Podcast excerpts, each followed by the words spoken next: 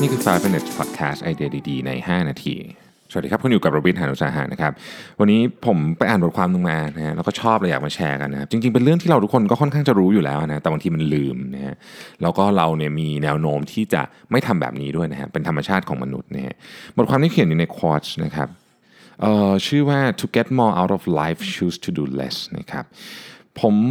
ผมชอบตัวอย่างที่เขายกมา เพราะเป็นตัวอย่างที่ทุกคนใช้อยู่นะก็คือ Google นะครับ Google เนี่ยเป็น Search Engine ที่เรียบง่ายมากนะฮะมีอยู่อันเดียวตรงข้างหน้าแล้วก็กด Search แต่ในความเป็นจริงเนี่ยภายใต้ความเรียบง่ายอันนั้นเนี่ยนะฮะมันมีอะไรหลาย ๆ อย่างมากนะครับอันที่หนึ่งก็คือการวางแผนที่ดีนะสองก็คือระบบที่ดี อันนี้เรารู้อยู่แล้ว แต่อันที่สามเนี่ยที่หลายคนอาจจะไม่ค่อยได้นึกถึงนะครับก็คือว่าความสามารถในการบอกว่าไม่นะฮะไม่กับอะไรนะฮะไม่กับข้อเสนอแนะของพนักงาน ไม่กับข้อเสนอแนะของลูกค้าด้วยนะฮะคือ Google นี่ใครเสนออะไรมาเนี่ยก็ก็จะถูกพิจารณาอย่างเข้มงวด Google เนี่ยมักจะเอ็นเอียงไปทางที่จะไม่ทำมากกว่าทำถ้าพูดถึงฟีเจอร์ที่จะยัดยัดยัดเข้าไปในเพจเนี่ยนะครับ เขามี restriction ที่เข้มข้นมากว่าเขาจะเพิ่มอะไรเข้าไปได้บ้างนะฮะ ถ้าเขาอยากจะลองฟีเจอร์ใหม่ๆเนี่ยเขาจะไปลองใน advanced search page ก่อนนะครับแต่ถึงกระนั้นก็ตามใน advanced search page เนี่ย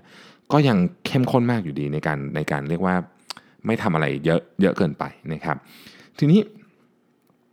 วิธีคิดของ Google เนี่ยที่ทำให้ Google มาประสบความสำเร็จได้ขนาดนี้เนี่ยนะฮะเเราเราสามารถเอามาใช้ในชีวิตจริงได้ไหมนะครับ มันมีอาการอยู่อันหนึ่งที่เรียกว่า the dilution effect นะฮะ the dilution effect เนี่ยมันเป็นความคิดของมนุษย์ที่บอกว่า ถ้าเกิดฉันมีของเยอะขึ้น มีช้อยส์เยอะขึ้น มีฟังก์ชันเยอะขึ้น ฉันจะต้องมีชีวิตที่มีความสุขมากขึ้นแน่เลยนะครับ แต่บางทีเนี่ยเวลาเรามีของเยอะขึ้น มีช้อยส์เยอะขึ้นเนี่ย มันทำให้เราเองเนี่ยนะฮะ เหมือนกับ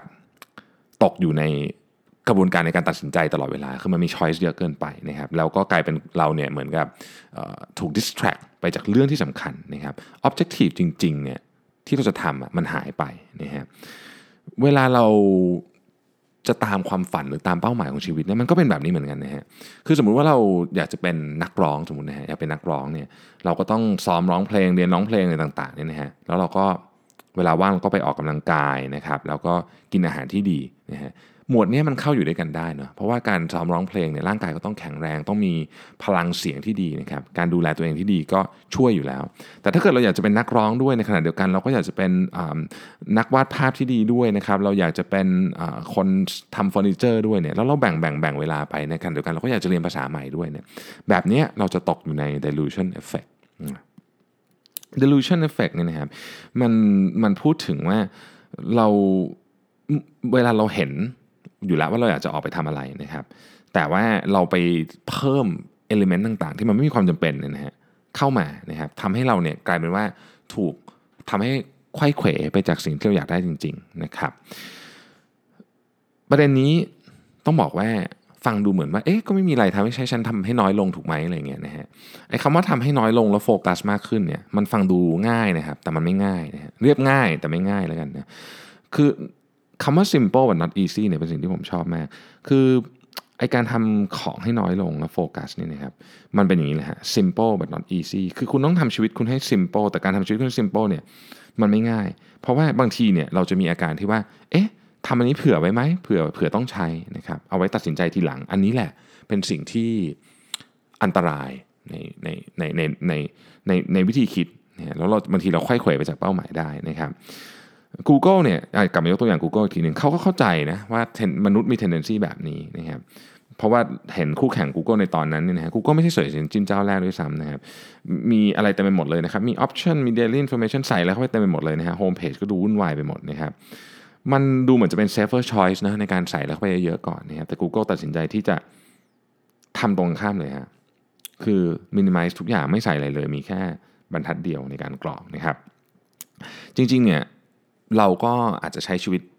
ในการตามเป้าหมายของเราแบบนี้ได้เหมือนกันนะฮะเพราะถ้าเกิดว่าเรามีเป้าหมายเยอะเกินไปเนี่ยนะฮะเรามีไอ้นู่นไอ้นี่ถ้าไอ้นู่นอยากทำไอ้นั่นก็อยากทำเนี่ยนะฮะบางทีเราเครียดเครียดปุ๊บ productivity ตกเลยทันทีนะครับเพราะฉะนั้นจริง ๆ แล้วเนี่ยความเรียบง่ายเนี่ยมันเป็นมันเป็นความสวยงามอย่างหนึ่งนะนะฮะทีนี้เราจะทำยังไงให้ชีวิตเราเรียบง่ายมากขึ้นนะครับ มันมันอยู่ในทุกมุมของชีวิตนะครับเวลาเราอธิบายอธิบายให้ใครฟังพยายามคิดถึงวิธีการอธิบายที่ง่ายที่สุด อยากจะอธิบายเรื่องอะไรให้ใครฟังนะครับ เราจะดีไซน์ product หรือ service ทำให้มัน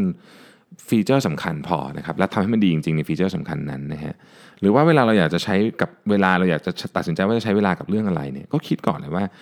ตอนนี้ชีวิตเราอะเราอยากจะไปทางไหนนะครับ เราสามารถเป็นอะไรหลาย ๆ อย่างได้เราเป็นเชฟได้เราเป็นนักวิทยาศาสตร์ได้ แต่อาจจะไม่ใช่ในเวลาเดียวกัน เราจะต้องทำเป้าหมายหนึ่งให้สำเร็จซะก่อน แล้วจึง move on ไปเป้าหมายต่อไปนะครับคำถามที่เราควรจะถามตัวเอง เพื่อให้เราไม่หลุดโฟกัสเนี่ยคือหนึ่งคำถามมันง่ายมากเลยนะฮะหนึ่งอะไรคือเป้าหมายที่สำคัญที่สุดในชีวิตของคุณที่คุณอยากได้ในตอนนี้นะครับและสองคุณต้องการอะไรบ้าง